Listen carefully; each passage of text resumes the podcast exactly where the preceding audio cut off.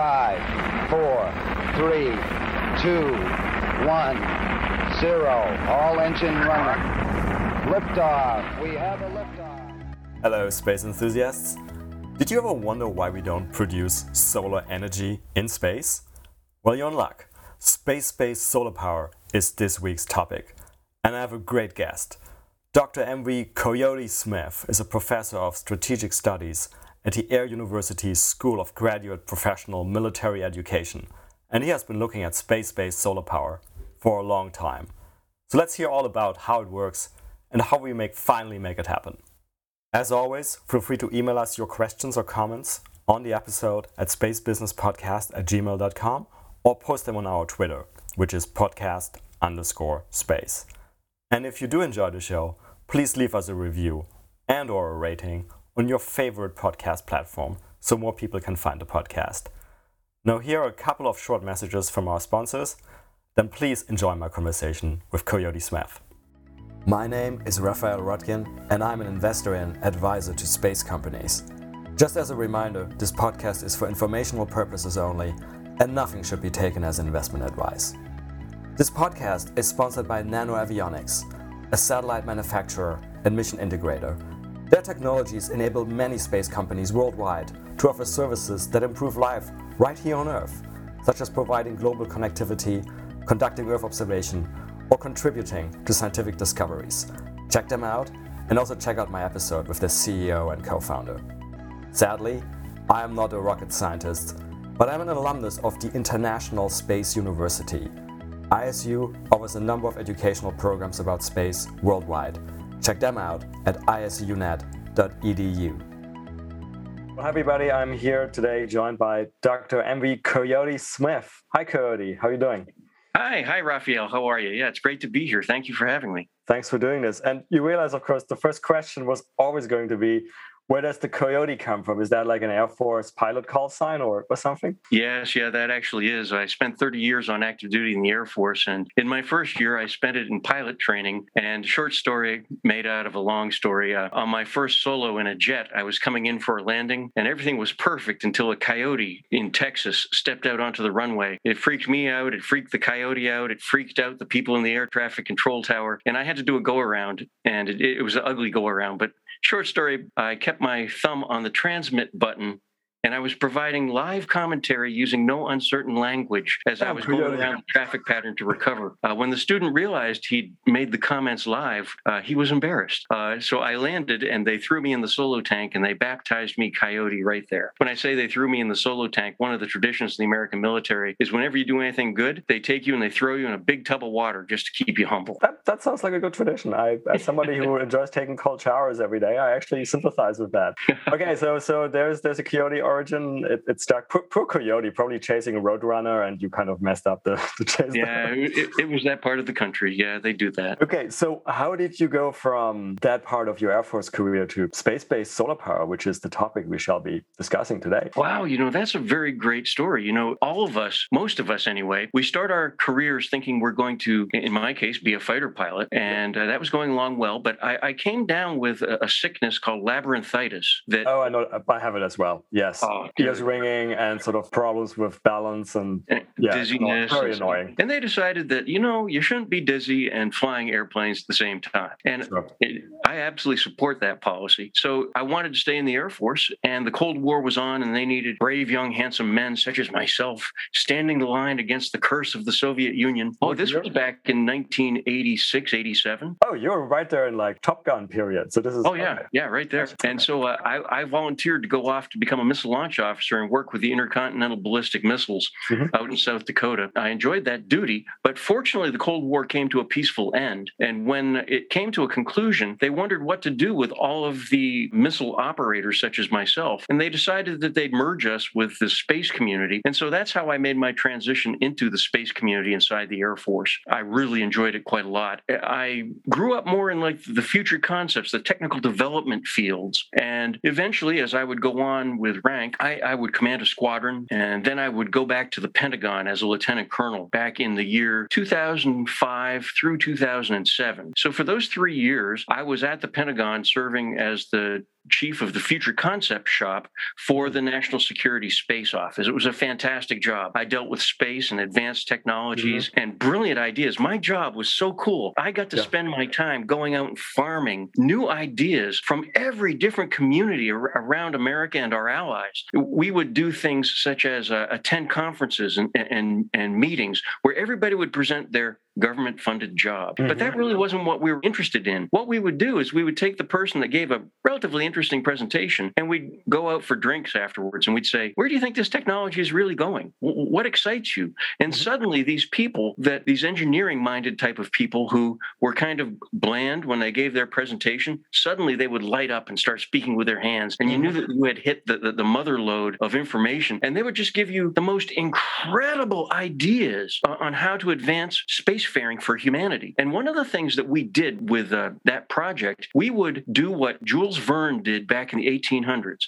Jules Verne would do the same thing. He'd go attend all the conferences and symposia, yeah. but he'd go out with the scientists afterwards and he'd really find out what interested them. And then he would introduce several of those people in the community to, to make those ideas, well, as, as a Canadian futurist named Matt Ridley, who I really respect, he says to make those ideas have sex with each other so that they would propagate and, and, and yes. the ideas would get bigger. And you get evolution of the ideas. Yes. Right, right. You know, it's an amazing thing. You take a look at what this internet does. You put an idea idea on the internet and you leave it there overnight. And then you come back and you look at what has happened the next morning. Thousands of people have opined on it and, and things have completed, and the idea evolved in directions we never knew would possible. And so that's kind of what we were trying to do back in those early 2000s when the idea of space based solar power was presented to me by one of my dear friends, a, a, a fellow Air Force officer named Peter Garretson. He called me on the mm-hmm. telephone and he said, Have you ever heard of space based solar power? Uh, no. And he pitched the idea to me. And I thought to myself initially, uh, that's foolish.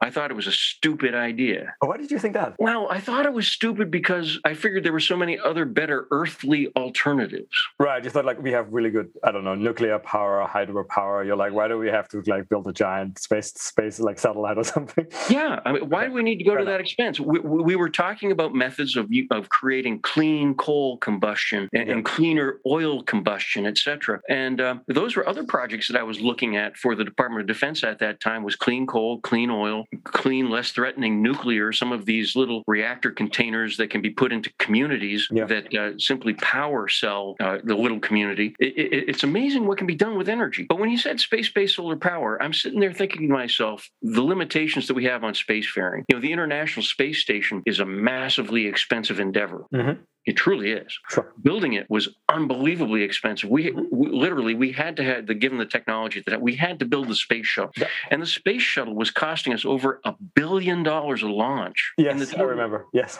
oh my that gosh. cost overruns, fewer launches than people expected at the beginning of the seventies when it was approved. Yeah, heat so, shield.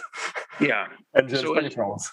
So I was the guy that also had to manage at that time. I had to arrange the meetings of the Defense Science Board, which was between NASA, the National Reconnaissance Office, and the Air Force, in putting together our, our national strategy for how we were going to lay out our investments and how we were going to occupy our limited laboratory time mm-hmm. a- across the various enterprise so that we could uh, maximize returns on our investment and prevent duplication while advancing the overall art of spacefaring. And included in that, we always sat there with our representatives from the European Space Agency and some of their subsets. For example, the Canadian Space, the, the Brits would be present. We would have, certainly have somebody from CNES present. Uh, and, and we would make sure that we had had a broad, open discussion about how we wanted to lay out this science between our, our great alliance. And it was it, the Defense Science Board was really kind of one of those things that I really enjoyed being involved with. But coming back more specifically on space-based solar power, it just seemed like an impossible piece of infrastructure. A gentleman named uh, Lieutenant Colonel Mike Hornitschek had just graduated from Air War College, and he had written a paper titled "War without oil. And what was most interesting about his paper, War Without Oil, was not necessarily the war part, but the idea that the competition between great powers could erupt over oil because our economies are so dependent on petroleum. Yeah. And the desire to reduce our propellant towards warfare by reducing our dependency upon petroleum products. Mm-hmm. And in that paper, he listed so many alternative forms of energy. And one of the sources that he talked about was space based solar power. And this is where Peter Garretson got the idea and why he called me. So we met with Mike Hornitschek, and Mike Hornitschek said that there was somebody in DC that we needed to meet with. And his name was John Mankins. John Mankins is an engineer extraordinaire. He came from the uh, NASA's Future Concept Shop, where he and masterminds such as Ivan Bekey uh, and oh, just a whole cast of other folks would sit around and think big thoughts about how to solve tremendous problems eh, eh, eh, on large scales or on infinitesimal scales. They were just what an incredible brain trust. So John Mankins had retired from that shop. He had done a study, what they called a fresh look, on space-based solar power, refreshing in a look that they had done back in the 1970s into the concept. And he had finished it in the late 1990s. And what he determined was that the technical challenges remain, but the science is demonstrating that space-based solar power, the idea of putting super huge solar collectors in space, concentrating that energy and broadcasting it safely via radio waves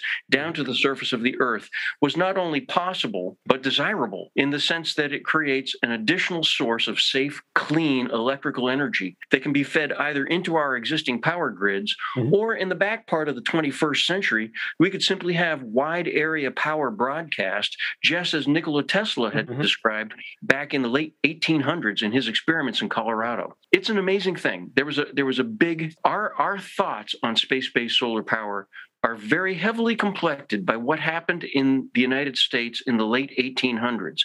Thomas Alva Edison and Nikola Tesla were competing for the idea of how to distribute energy, electrical mm. energy. Edison wanted AC, DC, alternating current yeah. alternating current, and he wanted to provide it via electric wires. And Nikola Tesla wanted direct current, and he wanted to broadcast it through the air with his broadcasters. That's an interesting idea. Now, that's not the same concept as space based solar power. The idea with space based solar power is that we would transmit the energy safely down to Earth, and then we would broadcast it in a wide area. Or we could, if, if the technology proved itself over time to be safe and clean, those are the two criteria that we have. All of us that have been involved in space based solar power power have said consistently that if it proves to be unsafe or unclean, we would be the first to be the naysayers of the source of energy. But what we really are talking about right now is having collectors here on the earth that will collect that radio signal and reassemble it and convert it back into electricity. A lot of people talk about the path loss, and yes, there's considerable path loss, but you're getting the source of energy for free. It's simply a matter of putting up and controlling a large enough Gossamer structure on orbit to collect the energy. As I like to say when I discuss space based solar power, Douglas Adams, the author of uh, Hitchhiker's Guide to the Galaxy, yeah. He was right. The answer is 42. Okay. And he did not know what the question was. The question is how many square meters of solar panel on the Earth are comparable to one square meter of solar panel on orbit. And right, here's 42. okay. 42.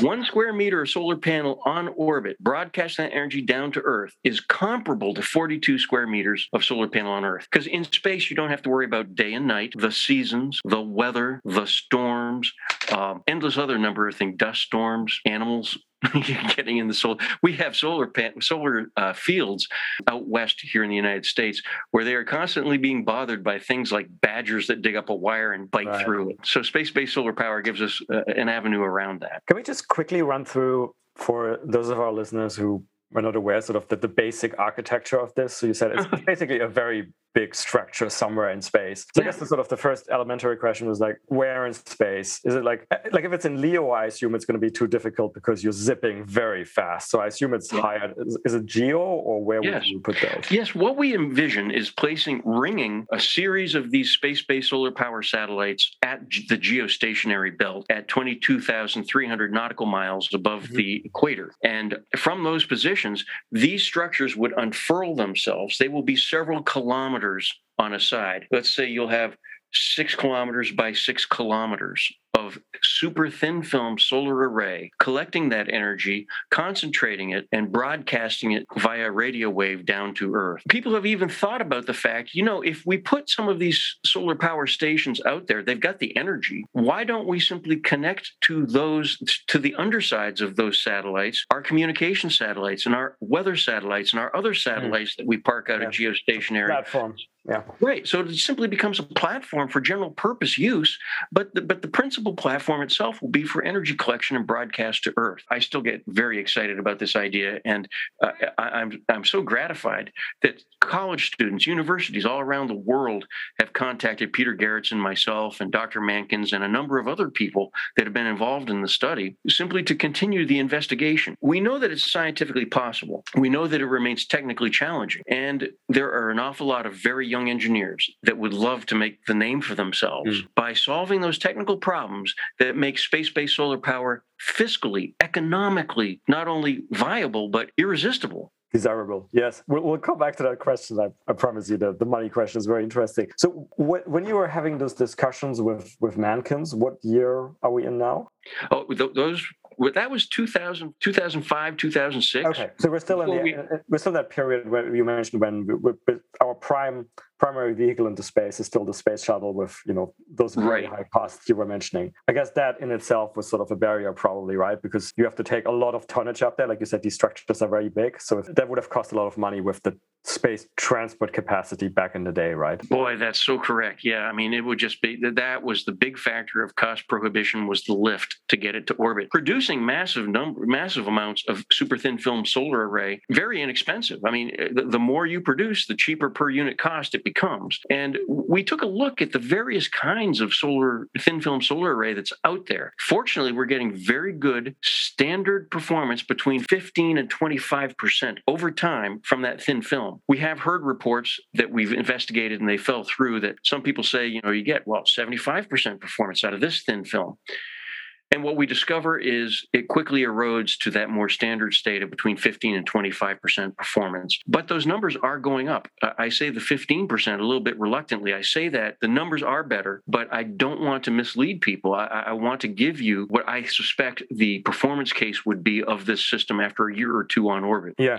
Is, that, is there an issue with um, what, what would be the lifetime of such PV, like photovoltaic units on, uh, because you're very high up. Is there any issue with, with radiation, sort of the destroying the solar cells, something like that? Well, you know, that radiation is part of what creates that energy. Sure. Of course, you know, yes. And over time, the thin film will erode. Uh, the other good news about this is space debris will simply penetrate it without you know create it rip stops it does not continue to uh, unfold the whole vessel if it were to come in contact with space debris. The satellites themselves, sitting out there, uh, will go into a period of about an hour every year where, where they will hit a nadir spot with regard to the sun. But our concept is that we would have overlapping coverage of these power satellites, and each of these satellites with a multi purpose waveform generator can spot beam their broadcast of the radio signal carrying the energy uh, to wherever it needs to go. A lot of people have talked about the safety of this. How do mm. we know that this is not a weapon? Well, first of all, we're much more interested in safe, clean energy than we are in a death ray from space. Okay, uh, you know, uh, we said in our study, you know, we did uh, when we finally were convinced to do the space-based solar power study. My general, General Jim Armor, he directed me, gave me a gave me five months and no budget to do space-based solar power, and that was exactly the right money point. He wanted my plan overnight on how I was going to do this study. And I went back to him the next day and I said, General, you know, we don't have a budget, and I can't find the type of scientists and engineers that work for free. But I do have friends. I do have the internet, and if you let me do this on the on the internet with emails going back and forth, I can make a couple of what at the time Google provided a little platform called Google Groups.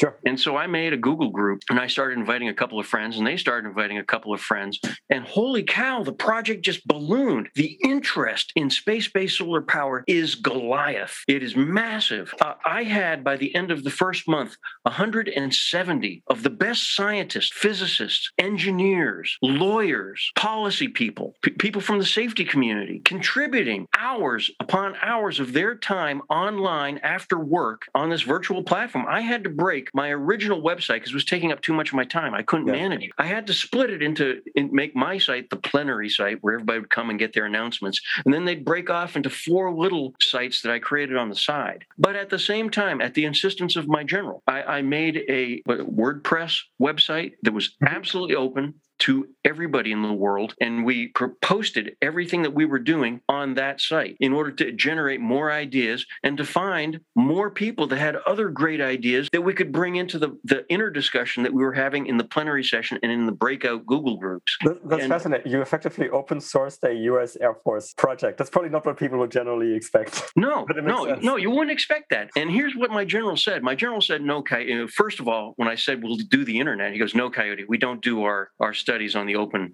out in the open like this. And then he sat there and he thought about it. I went back to my desk, you know, believing that I was shot down and I had to come up with a new idea. He came back to me and he said, you know, Coyote, this is just too important to America, our allies, and the world. This is something we need to do. I don't have a budget for you, like I said. If you need to do it online, go ahead and do it that way. And if anybody tries to get you in trouble, tell them I told you to do it that way. Mm. Can you imagine that? When your boss comes to you and gives you the top cover to do something that had never been done before, Mm, carte blanche. Yeah. Yeah.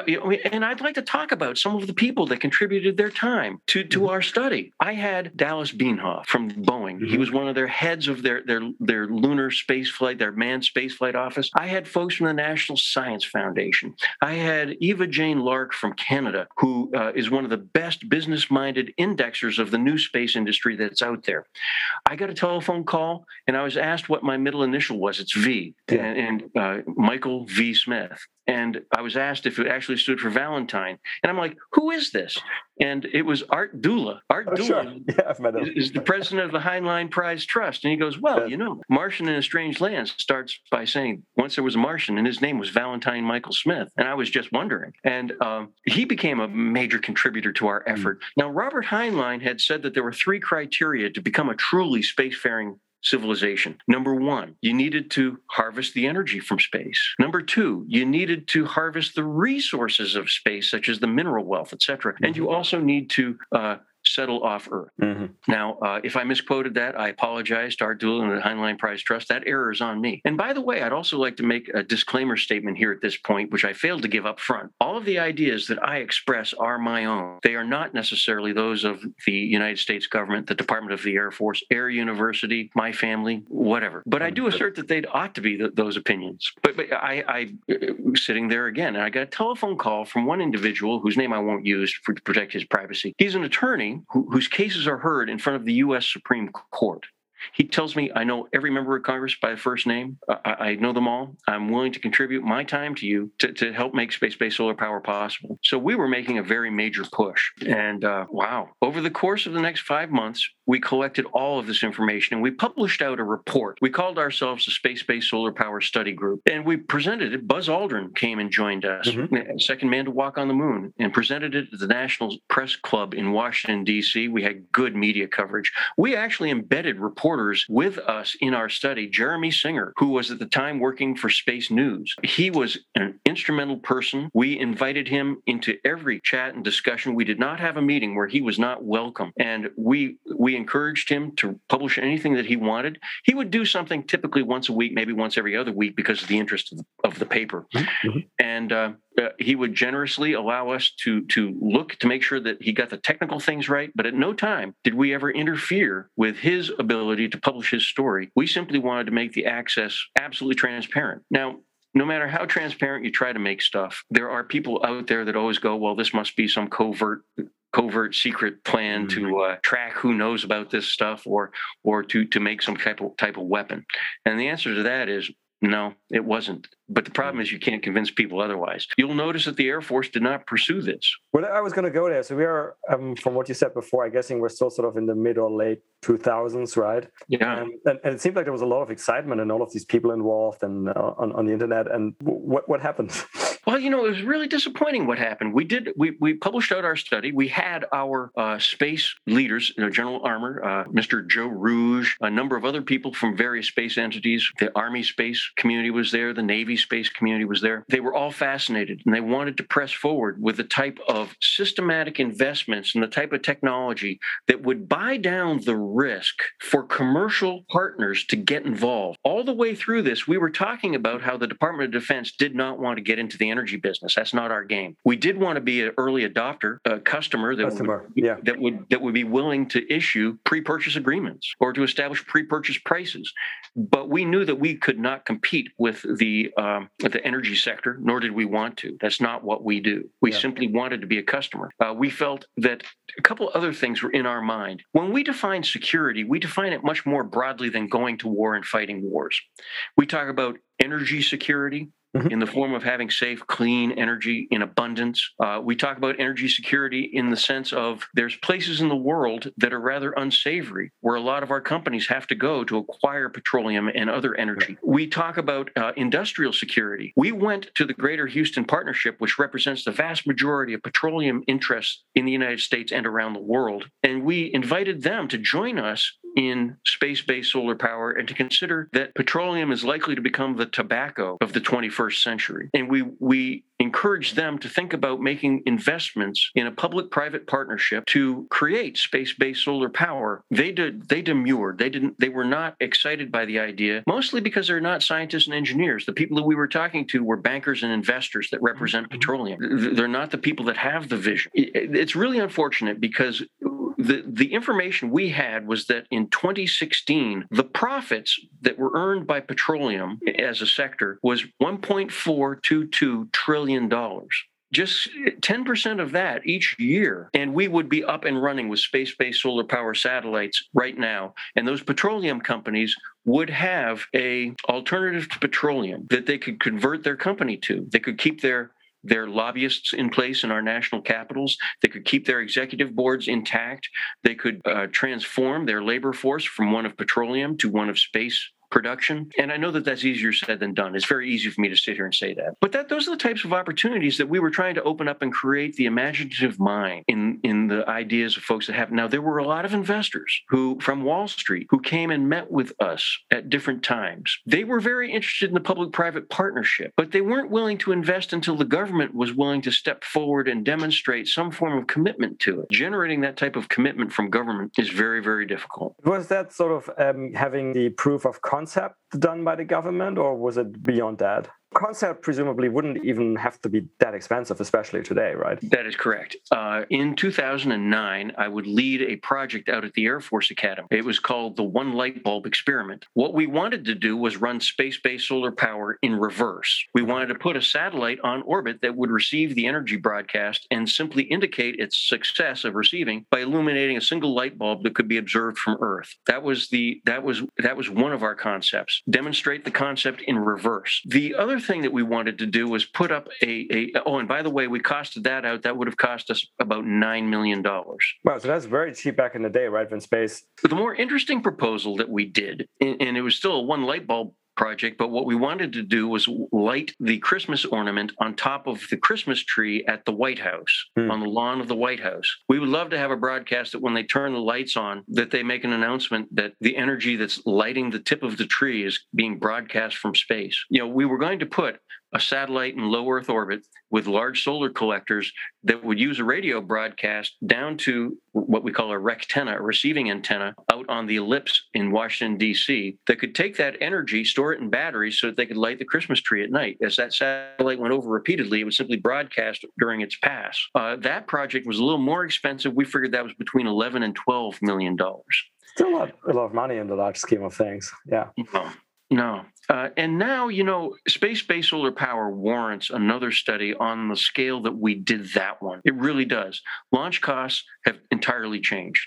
We see vehicles coming out of SpaceX that are not only uh, reusable stages, but you also see that there's Starlifter. Holy shit. Yeah, Starship works Starship. 100 tons to, I mean, actually, I don't know what the cost to Geo is, but to low Earth orbit, we're talking like a few hundred dollars, right? Yeah. It works. I mean that that is a total game changer. And I, I, suspect that makes the business case, that closes the business case for space based solar power. A lot of it has to do with, with how, how much you spend per kilowatt as a customer. Right. But that's going to depend on the customer as well, right? Because, I mean, if we start, I'm assuming that what hasn't changed is probably that a lot of commercial actors would again look to the government to being sort of like a lighthouse initial customer. But if you're somewhere in the battlefield and power is critical, right? I mean, how much are you willing to pay per kilowatt hour? It's, it's it, that's a great, great question. You know, uh, one of the things that we faced, the United States faced in our imbroglio in Iraq uh, in 2016, which is the year which I have most 20, 2006, excuse me, 2006. 2006 is the year that I have the numbers for. The hmm. quoted number for the, the oil revenues was from 2006. 2006, the United States was spending between three and six hundred dollars per gallon of petroleum delivered to wow. power plants inside Iraq two magnitudes premium basically thereabouts. Yeah. Oh it, it, but here was the expense. We were trying to pump iraqi petroleum. We were trying to pump it so that uh, those people could keep their industry alive we had to secure their petroleum production while they're in a combat zone and people are shooting at it. Then we would convoy that petroleum someplace where it could be refined. Sometimes we had to take it offshore for refinement. Right. Then we'd bring it back ashore and convoy it again. And those convoys generated 70% of our casualties that we were facing over there. Right. So when you're spending between three and six hundred dollars a gallon and 70% of your casualties are coming from convoying petroleum in a battle area, space-based solar power starts sounding like a really good alternative. Right. I mean, if you sort of just take the same, uh, like, you know, two orders of magnitude, it means you suddenly pay like, I don't know, 20, 30 bucks or so per, per kilowatt hour. And so that's that's a significantly different number in your economic calculation. Right. Is there anything? So you mentioned the launch cost is sort of the very obvious one. Is there something else that changed in the last uh, 10, 15 years that has sort of impact? I'm also like imagining this like giant structures we have up there. Like you know, one of the companies I've been following is, is something like Made in Space, which is 3D printing. Yeah trusses in space, right? Which is yeah. something we can do now. You're very insightful, and, and, you're right. Those are the types of things that we are talking about. The uh, continued improvement in thin film solar array is something that gives us tremendous hope. That is becoming altogether common. The other thing about that is mass producing thin film solar array is so easy that you don't need to have a highly technical society to, to, to do it. Once you have the uh, fabrication stuff lined up and supplied, you can have uh, a relatively low tech workforce cranking out this thin film solar array. Uh, we're continually working on that aspect of it. The Gossamer structures, the super large structures that this will, will require, kilometers on a side, we are looking at robotic assembly. Now, is it going to be hmm. remotely piloted robotic assembly, or is it going to be semi autonomous, or is it going to be fully autonomous assembly? Mm. In some cases, we can we can um, take advantage of the type of t- science and technology we have to create at least semi autonomous platforms that self erect, open themselves up. We also need to consider two other concepts. One is how we would replace the solar array over time as it erodes. Yep, erodes. Mm-hmm. And the other thing is when we are done with that overall structure, what do we do with it? Now, I am of the mind that in the long term, what we really need to do, and th- th- this is a step that's beyond right now. Eventually, eventually, we will have human settlement on the moon and we will have fabrication and manufacturing facilities on the moon. Mm. And that is the ideal place to make space based solar power systems. First of all, the regolith is littered with uh, substances that can be used in photovoltaic conversion. The yeah. lunar surface does not have a contamination problem. It's sitting there absorbing the raw blast of, of uh, fusion reaction from the sun continuously. But we do need to, to be very careful of that lunar environment because we want to be proper stewards wherever we go. We don't want to simply trash space based solar power satellites. It would be more magnificent if we could boost those into a slow, impact onto the moon where those resources could be recaptured mm. and maybe remilled into usable stresses and structures for use on the moon or sent back into the earth orbit we also envision that these space-based solar power satellites will be useful around the lunar surface as well at the lunar stationary points where they can broadcast energy down um, we think also that these satellites may be a useful accompaniment when we send uh, people to mars mm. because you'll need a gossamer structure collecting energy because having an abundance of energy will only help whatever you're able to do inside your inhabited spaceship. And also, we'll probably need to ring Mars with space based solar power satellites. Mars is at a greater depth. they have got a much weaker solar uh, energy to collect out there. They'll need these gossamer structures. But one thing I forgot to ask on the on the on the technology side. So usually with satellites, and this is basically nothing else but a very very big satellite, right? There's the, right. the, the task of station keeping, making sure it's like remains where it's supposed to remain. I'm going to assume that's sort of relevant here as well because you're beaming back to a specific spot. Yeah, it is. Station how, keeping is going to be critical. Not only station keeping, but yeah. pointing towards the sun, keeping the yeah. aim towards the sun. Yeah. How is that happening? Is there sort of propul- like dedicated propulsion units along the structure, or I'm going to leave that that uh, to John Mankins and other scientists and engineers that are working that problem. You know, John Mankins has been such a, a treasure in this quest for space-based solar power. He has basically dedicated his life to this. Mm-hmm. Uh, he became a true believer uh, back when he did that fresh start study um, for NASA back in the late 90s. And our study that he contributed in, it, it, he has just he's just blossomed. He has done so many uh, assessments of various designs that are out there. Uh, some are very credible, some are very not credible, not credible at all. And he's able to fish through those types of things because he sits down and he does the raw numbers. He does his numbers on paper and with slide rule, and uh, he, he isn't a slave to the to the uh, digital question. One of the problems that we have had across our engineering sector, in my humble opinion, is the use of calculators. You ask a discrete question and you get a discrete answer. One of the things that the use of slide rules does is it forces you to master the variables. And as you set up your slide rules, you'll realize how manipulating one little variable mm. can change the complete output of your calculations. I'll give you an example center of gravity analysis. It, it, there are rockets that have been designed out there that uh, we know now are inherently unstable. The reason why is they couldn't they couldn't manage the shifting of their center of gravity as fuels at different weights and speeds of consumption were, were blasted through the mm-hmm. rocket, mm-hmm. through the engine. And if you did your science on a calculator, you could snap any moment in time and ask a discrete question, and you would get an answer that indicated that the rocket was stable. But you wouldn't have much insight into how narrow that window of stability was. If you use a slide rule, you might see that at that moment it's stable, but if anything goes wrong, one or two pounds of difference mm. on either side of that equation, your rocket becomes unstable and it's going to tumble and, and, and explode. We've seen way too much of that. So uh, I, I do strongly encourage people to develop their math skills and to continually practice their minds with the with the the, the, the with slide rules quite literally because it exposes you to the variables that we don't take into account as being variable. The word variable means if it's variable. Yeah, yeah you, you, you literally that's going to be one of my takeaways from this call. I'm literally going to experiment with slide rules, which I admit I have never done. I've just used calculators or laptops, basically. well, it's wonderful, and in fact, you can get a lot of really hyper accurate slide rules for your uh, mobile apps, you know, for your phones and stuff like that. Okay, so now we're okay. We, you talked about 2006, and we're sort of yeah, we're in the late 2000s. Okay, let's fast forward, which to some extent we've already done, right? Because we mentioned uh, Starship and the 3D mm-hmm. printing potentially in, in space and things like that. In, in general, sort of like, do you see the renaissance of space-based uh, solar, sorry, space-based solar power now? I do think that the time is soon upon us that we will be looking for a public private partnership. Right now, our United States Navy has an experiment aboard our X 37B. I was going to ask you about that because I thought I read that that there was a space-based solar power experiment on that very very secretive yeah. plane. And, and, and, and, I'm very happy that it, that it's producing very positive results. And I think we are moving to a place where here in you know I believed in all of my heart 15 years ago that we were going to get this off the ground then. Mm. But here's the problem. Everybody money is tight everywhere you go Nobody has money that is just sitting there waiting to be spent on some new idea that somebody rushes in, uh, at least not in government. We don't have that type of investment capital.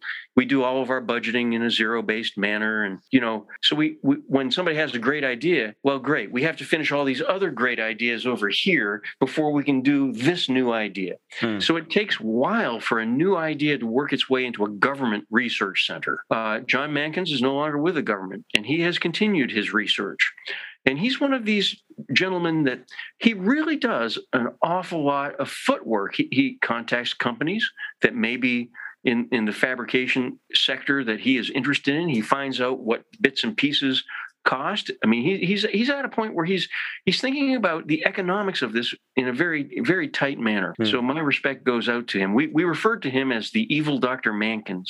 Why is that? Where's the where's the poor guy? Where's the Doctor Evil part coming from? Well, you know, other than uh, Doctor Evil and Austin Powers using basically he's threatening the Earth with like giant uh, like beams, death rays from space.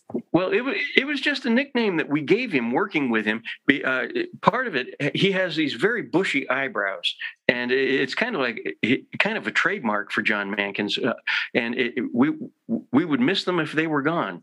Plus, he has such scientific knowledge that you realize we're really glad that this guy is on the good side. No, it's that because, okay. because if he became part of the the, uh, the bad side, it would be it would be very bad. So we call him Doctor Evil. Ironically, it, we we even shortened the Evil Doctor Mankins into an acronym called TEDM. T E D M. TEDM. Yeah, every time, every, anytime you get to meet a, a, a gentleman, uh, uh, somebody with the engineering prowess that he has, and with the vision, you need to spend time and talk with him because he's just wonderful. Okay, so you've already indirectly touched upon sort of the, the, the, funding question, but so now that it seems that various of the components we need, we've made a lot of technological progress. The cost numbers look much more favorable than the, they looked, you know, 10, 15 years ago. Still, this is a very expensive endeavor. And mm-hmm. I'm not talking about sort of the demo mission, but really putting a whatever the right size is, gigawatt type, you know, uh, facility up there. It's going to be a very big investment. Do you have a hunch of how this should be financed? Should it be entire? For example, should I give you some options? Should it be entirely government led by? And you talked about these entities before, DoD, which part of the DoD? DARPA, DOE. Should it be like SpaceX style, like you know, a very um, motivated billionaire who wants to leave a legacy, but you know, assisted by government money and contracts? Could it be um, what's another option um, from the US? Uh, something like a, t- a Tennessee Valley Authority, right? A giant national project, public-private yeah. partnership. Yeah, you know, you've listed some very good ideas, and and the one that I keep coming back on is uh, I think there is needs to become a relationship between the Department of Energy and the and, and NASA mm-hmm. and all of NASA's broader international partnerships, uh, because I think initial investment by the government expressly for the purpose of buying down the risk to the commercial sector that will come next is absolutely essential. Uh, I love the idea of a public-private partnership in doing that. I think we need to set industry up to perform in such a manner that as we go through building the first concept demonstrators and we make this work for the first time, that we all collectively learn this. This is too important. And I'm going back to what General Armor said to me to the United, to, to America, our allies, and the world. We've got to make sure that something like space based solar power comes along because it not only advances our spacefaring, but also, and here's the key thing, it becomes a revenue generator and it becomes a source of safe, clean energy that can help us get out of the uh, climate change troubles that we're in now. Now, I'm not saying that it's going to be your sole source of energy. It will not. Mm-hmm. It will be part of that healthy diet of energy that we will engage in. And when I say healthy, we find electricity to be uh, probably the safest form of energy that we have.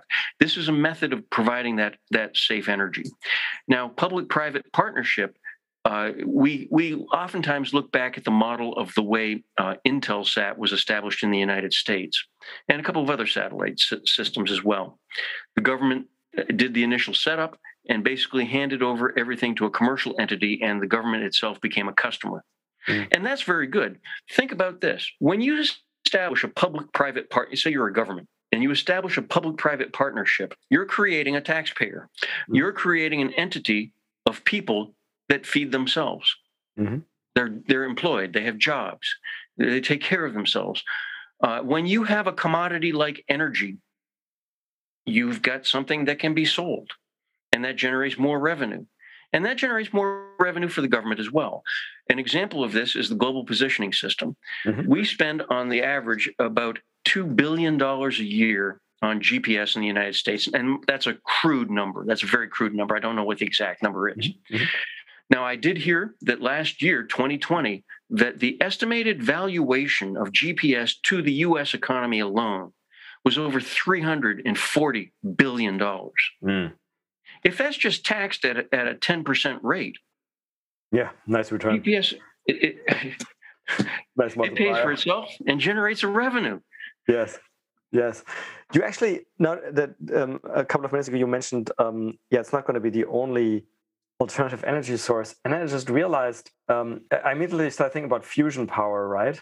Yeah, and it's actually, and I'm sure you know this, right? There's actually been now significant investment also from private investors in fusion power startups, and I'm going to just go out there and assume much, much, much more investment than anybody has invested to date in space-based solar power. Yeah. What what have the fusion guys done right that the space-based solar guys haven't done right? You, you because know, I mean, I technologically, it strikes me as actually not that far apart. It's probably similar timeframes, to be honest, between the first commercially viable fusion plant and and the space-based solar array. Yeah, you know, the other thing that for people that are so concerned about fission and fusion, why don't we put those things on orbit and use use the broadcast method of space-based solar power to, to bring it down to Earth? Uh, that gets us out of the, the, the, nuclear waste and hazard area. Mm. Um, you know, that's really interesting because uh, when it comes to to fusion, you know, every every day of my life that I've been alive, I've been told two things. One, I've been told that fusion is the energy source of the future and it's right around the corner. Mm-hmm. And I've also been told that we're no further ahead than we were when we started. Right. and, and like space-based solar power, fusion is going to have to dispel the disbelief. Yeah, it's a mean saying they do about a certain country on Earth. I'm not going to say which one, but it's like uh, I'm going to use I'm going to use the same saying for fusion. I guess you could say fusion is the energy source of the future. It always has been. but I think that's a, I think that's a bit mean because I know people who are working on these projects and they are actually very engaged and making yeah. legitimate progress. You know, the, and I will say that that the fusion community has spun off an awful lot of brilliant technologies have been very useful in so many different other applications. So, you know, uh, money, when, when you put money into science, into research, it, uh, uh, what you're researching might not be productive. But boy, the, the spin offs from, from virtually every investment I've seen has just been Goliath. Uh, you think about the expense the United States put into Apollo. And a lot, we really lost we lost an opportunity. You know, when you and I buy a computer, we might open it up and there's going to be a sticker on the side of it that says Intel inside, you know, if it's got an Intel processor chip. Intel's been very deliberate about marking up the products that they've touched. If NASA and the other space agencies around the world had taken the spin off technologies and they'd put a sticker that said NASA inside, Mm-hmm. on things like your microwave oven, like on your your computer, your your notebook computer, your your your yeah laptop or all these other your, your mobile phone it's really amazing what happens. The other thing I want people to keep in mind is that spacefaring is easier today than it ever was. In mm. my hand, I am holding a telephone. It's a mobile phone. It's like most of your mobile phones that you have. There, it's a smartphone. On that smartphone is an awful lot of space flight tested hardware that is TRL level nine. That means mm-hmm. technical readiness level nine means it's been proven in the mm-hmm. environment. Mm-hmm. And um, there are little satellites that go up now where basically they take a mobile phone and they break it apart and they mount it on a motherboard and they give it a different power supply and they put an antenna and receiver on it and that mobile phone is the brain of that satellite and they perform brilliantly on orbit. And in fact you still have that very adaptable type of platform in the mobile phone that you can um, activate applications on that mobile phone to have it take care of the satellite in different ways or to perform different kinds of missions while that satellite is on orbit. It's just brilliant. Yeah, I love the idea of the NASA Inside sticker. Somebody should actually really um, give that idea to NASA. They should, they should start doing that in some way. That's brilliant. You know, I'm so, I'm so disappointed. A few years ago, NASA was asking, how do we make space cool? And I said, you know, the way you make space cool is you advertise. Imagine if you're, you know, our astronauts go up looking like they're getting ready to perform surgery. You know, there's very little logoing on. I want them to look like race car drivers with logos and brands all over them. You know, let the, let the commercial market buy down the cost of our spacefaring projects for government. Imagine a Nike swoosh on the side of, of a, a government rocket going to orbit. Uh, imagine, if you will, the excitement that would happen on the internet if an astronaut actually took a can of beer out of the space station and popped it open to see if it would repel him. I really want to know. I want to know what happens to beer when you open it up in space. I want yeah. to see that. Yes, this is something yes. that is important to me as a taxpayer. But I think I hopefully I think we're getting slowly there, right? You had the Estee Lauder cosmetics on the ISS, and Tom Cruise supposedly will be up there soon. we'll see yeah. what happens. I um, absolutely, I'm excited for it. Me too. Me too. Um, so, a couple of sort of finishing questions on that. So again, from today's point of view, if we have a renaissance of space-based solar power, and and, and people want to, uh, ho- hopefully, people want to get involved. Maybe some people who are listening as well. Um, so, so you mentioned when we were talking about the, the experiments on the X-37B, the the, the, the, space plane, the U.S. Air Force space plane, which has generally got a, very secretive um, endeavor. But you mentioned there were there were results. I mean, how accessible are sort of like more up to date results? Is it still the same as your commanding officer back in the day said, like everything's open sourced, or has it has that part changed? Uh, you know, I don't. I the obvious answer to that one is I don't know. I'm not directly involved with that. I'm uh, I'm merely a humble professor sitting at a university at this point.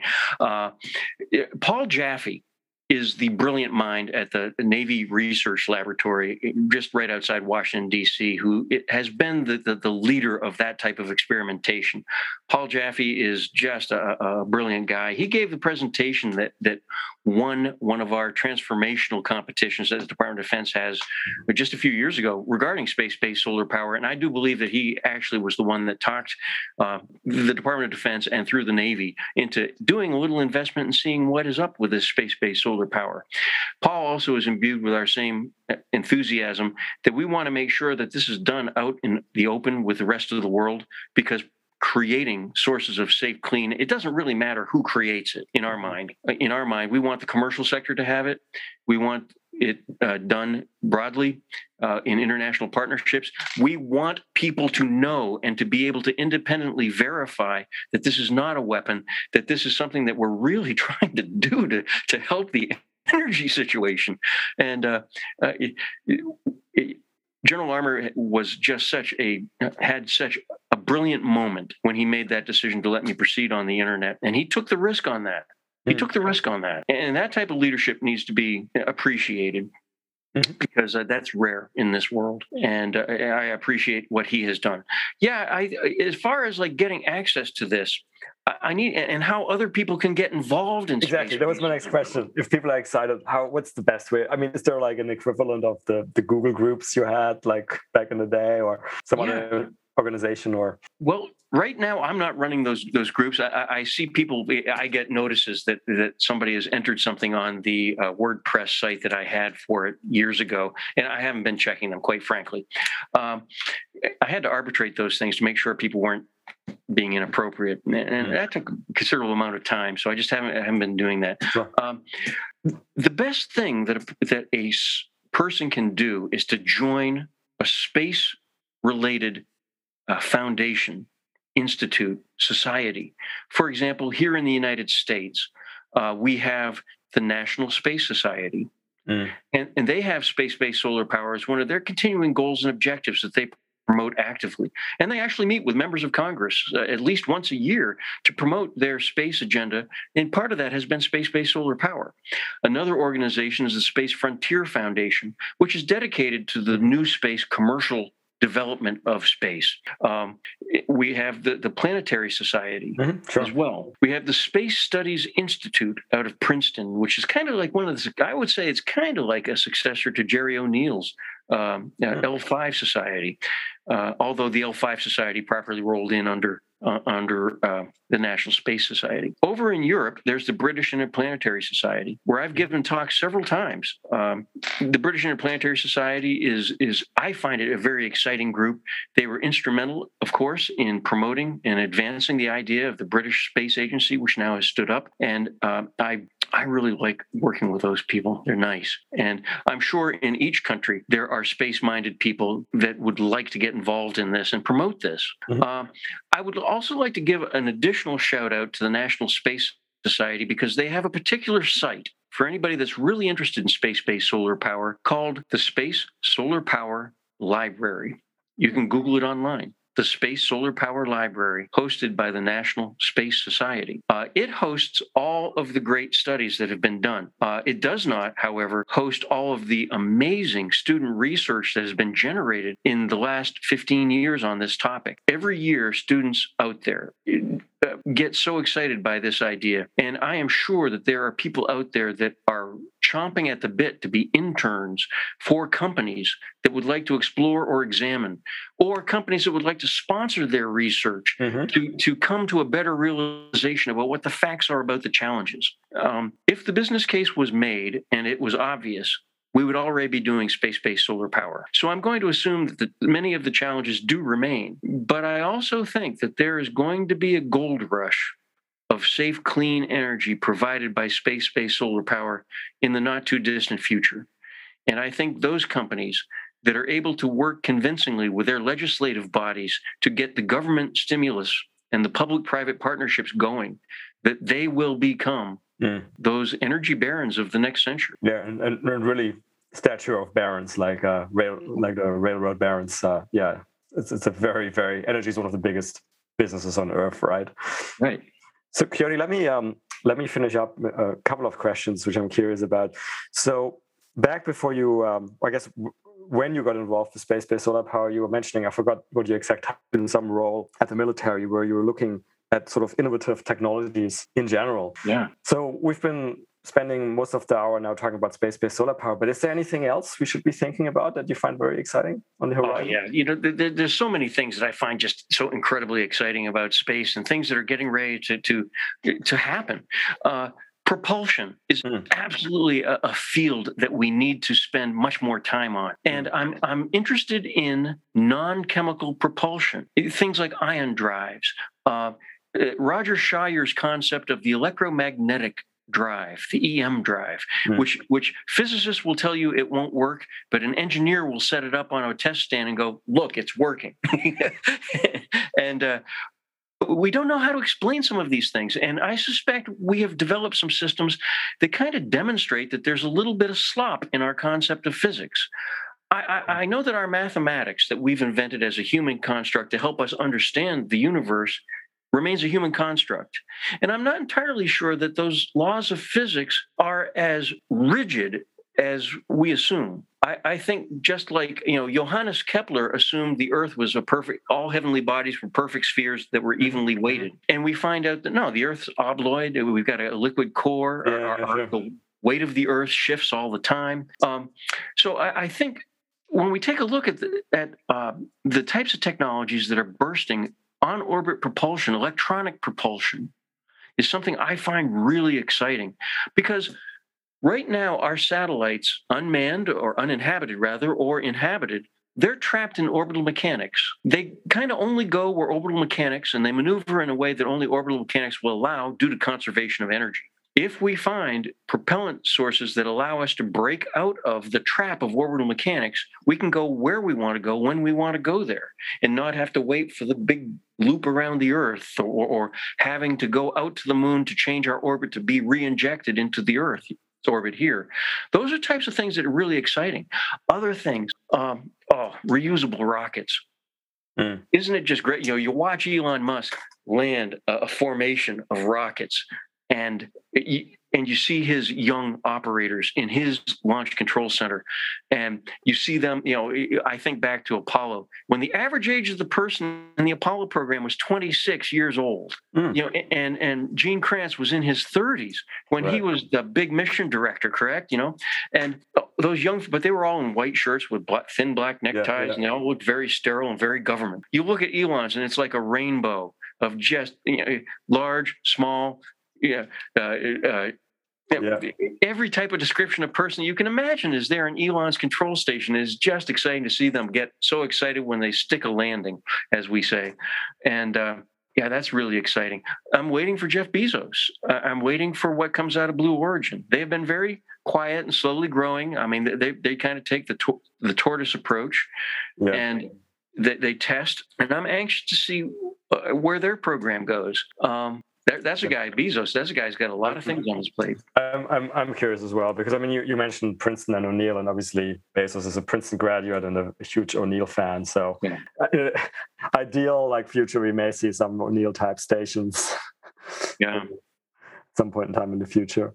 But one of the things that yeah. strikes me is behind my shoulder here. You see a couple of figures. You'll see uh, Wernher von Braun's picture hanging small above me, and I've got also uh, uh, Bernard Schriever, Bernard Schriever, of course, was the general who was in charge of our rocket and satellite program many, many years ago. Wernher von Braun and his team of people, and and before him, uh, Tsiolkovsky in, in mm-hmm. Russia. These these people had the vision that was almost complete, and we still mm-hmm. haven't lived up to it yet. The vision has always been there. And uh, a book that was written here at uh, Air University by one of my predecessor professors, a guy named Donald Cox, along with Michael Stoiko. They both wrote a book together called Space Power What It Means to You. And it was written uh, just a couple of months after Sputnik when they published it. And it remains today the best elaboration collective elaboration of all the little bits and pieces of things that we need to get done in order for us to become that spacefaring society that Robert Heinlein wrote about so convincingly. Yeah. The vision's there. We just need to get there. So I recommend that book. I'm a professor. I have to recommend a book. You're going to have to buy a used copy. Space Power, What It Means to You by Donald Cox and Michael Stoiko. I look it up. And while we're on books and we basically we mentioned science fiction a couple of times. That's how I always finish up these these episodes um, because most people I speak to, unsurprisingly, are fans of science fiction. Yeah. so what's what's your favorite? And it could be books or movies or TV series or anything. You know, if it comes to books, Robert Heinlein is my favorite because he took the approach that you write about a normal life and you just create yeah. one little thread that's different uh, that you're, you're, able to go to space. And you play that out. And i just find that just really attractive. Any um, particular heinlein book you like most? Gosh you know it's hard for me not to say a stranger in a strange land or the moon is a harsh mistress. Oh, i love the story of oscar the spacesuit that the boy finds and wins in a box top competition. And he eventually goes to the moon eventually out to pluto with his spacesuit. And that's really just it's great. When it comes to t- to, to uh, uh, science fiction shows, I'm always going to remain a Star Trek fan. Uh, right. I, I, we get to watch uh, all series of Star Trek every night here uh, in Alabama. They start with Star Trek Classic, the original series, and they go through the next generation and and right. Space Nine. Um, uh, I, uh, I, my interest in that is not necessarily the spacefaring, but it is the little bits and pieces of technology that they suggest in order to make lives better like a replicator. Yeah like a replicator. You know like the transporter. You know somebody asked yeah. me in another interview a week ago if i had any uh, superpower what would it be? And most people say they'd like to you know be able to fly. I, I don't really want to fly because then i'd feel kind of obligated to get involved in crime fighting and i don't really think i'm the law enforcement type. I think i think probably i'd like the the, the transporter from star trek be yeah. able to beam from one place to another yeah, Star, Star Trek certainly has a number of technologies we, we, we all would like to have. And of course, warp, warp drive, while you were mentioning propulsion before. Yeah, you know, as a tangential technology, one of the things that uh, I have heard um, Ray Kurzweil speak about. Ray Kurzweil, of course, is a brilliant futurist. He wrote the mm. book Singularity is Near, The Age yeah. of the Spiritual Machine. And he talks about um, a time where we will be able to download our consciousness straight online. That we'll be able to download our mental yeah, yeah, yeah, yeah. things that animate us, I went to some crazy conference in 2013. He was it was sponsored by a Russian billionaire, but that was basically all about let's let's by 2045 let's make it a reality that we can upload to a non-biological substrate. Yeah, it was basically two days on that. Yeah, but I mean, it's like you were talking about vision. I mean, it may sound crazy, but you need people like tossing around these ideas because you know every once in a while you get a spin off and and and, and something well, he's been the chief engineer at Google now for for quite a few years since I believe 2012 or 2013. Uh, he's in a place where he's got the wherewithal to actually make a lot of his dreams come true. Um, I find that just absolutely interesting. The idea that you can download yourself online and become an avatar. And I wonder whether or not your conscious would be like Tron stuck in that video game. If you remember the old movie Tron. Yes, of um, course. Yeah. The other thing is that uh, you could bring up your relatives on the holidays as avatars, you know, that, that have passed on and, and, or deceased, and I that's just really interesting. Uh, there's a lot of science fiction around that now. I mean, there's um, I know you've watching um, or read um, Altered Carbon that's obviously where you i recommend that that's basically okay. um, you're, you're you're backed up in a basically a disk or a drive or something that sits in the back of your head and you basically can't die you just switch bodies wow. and then also the other one that's exploring that do you, do you know john scalzi that's another science fiction author uh, he writes some brilliant books and there's one that's called old man's war and is basically um, they recruit older people and basically put them, download them, put them into new bodies to use them as soldiers. yeah, idea has been explored a few times, but it's very interesting, isn't it? Outstanding. Okay, Coyote. Well, thank you so much for for coming on. You know, maybe we'll do this again, and I don't know year or two just to see whether the renaissance of space-based solar power has actually happened because you know it's as people sometimes say as a cliche it doesn't happen until it suddenly happens and then suddenly things can go very we're now talking about uh, starship potentially having an orbital attempt in the summer and i think that will suddenly make a lot of people wake up to, yeah. to, what it actually means that you have a transport capacity of 100 tons to lower Earth orbit. And that may, of course, be a key enabler of, of things like that. Can you imagine that? Wow. I'm so excited. Yeah, I mean, it's going to be great. I get up, I watch my diet very carefully and I exercise regularly because I want to see all this great stuff happen. I, am with you. I'm with you. Coyote, thanks a lot. It's been an absolute pleasure. And Thank you. Take care. Well, that's it for another nominal episode of the Space Business Podcast. If you like this podcast, please consider giving it a five star rating on your favorite podcast platform, such as iTunes. You can follow us on Twitter at podcast underscore space. Also consider supporting us at www.patreon.com forward slash space business podcast. If the podcast got you interested in learning more about the business opportunities in the space economy, check out my new online course on space entrepreneurship on udemy.com. The link is in the episode description. Lastly, if you have any feedback, including ideas for guests, and that may include yourself if you have an exciting space story to tell, or interested in being a sponsor, drop us an email at spacebusinesspodcast at gmail.com. I look forward to seeing you for the next episode.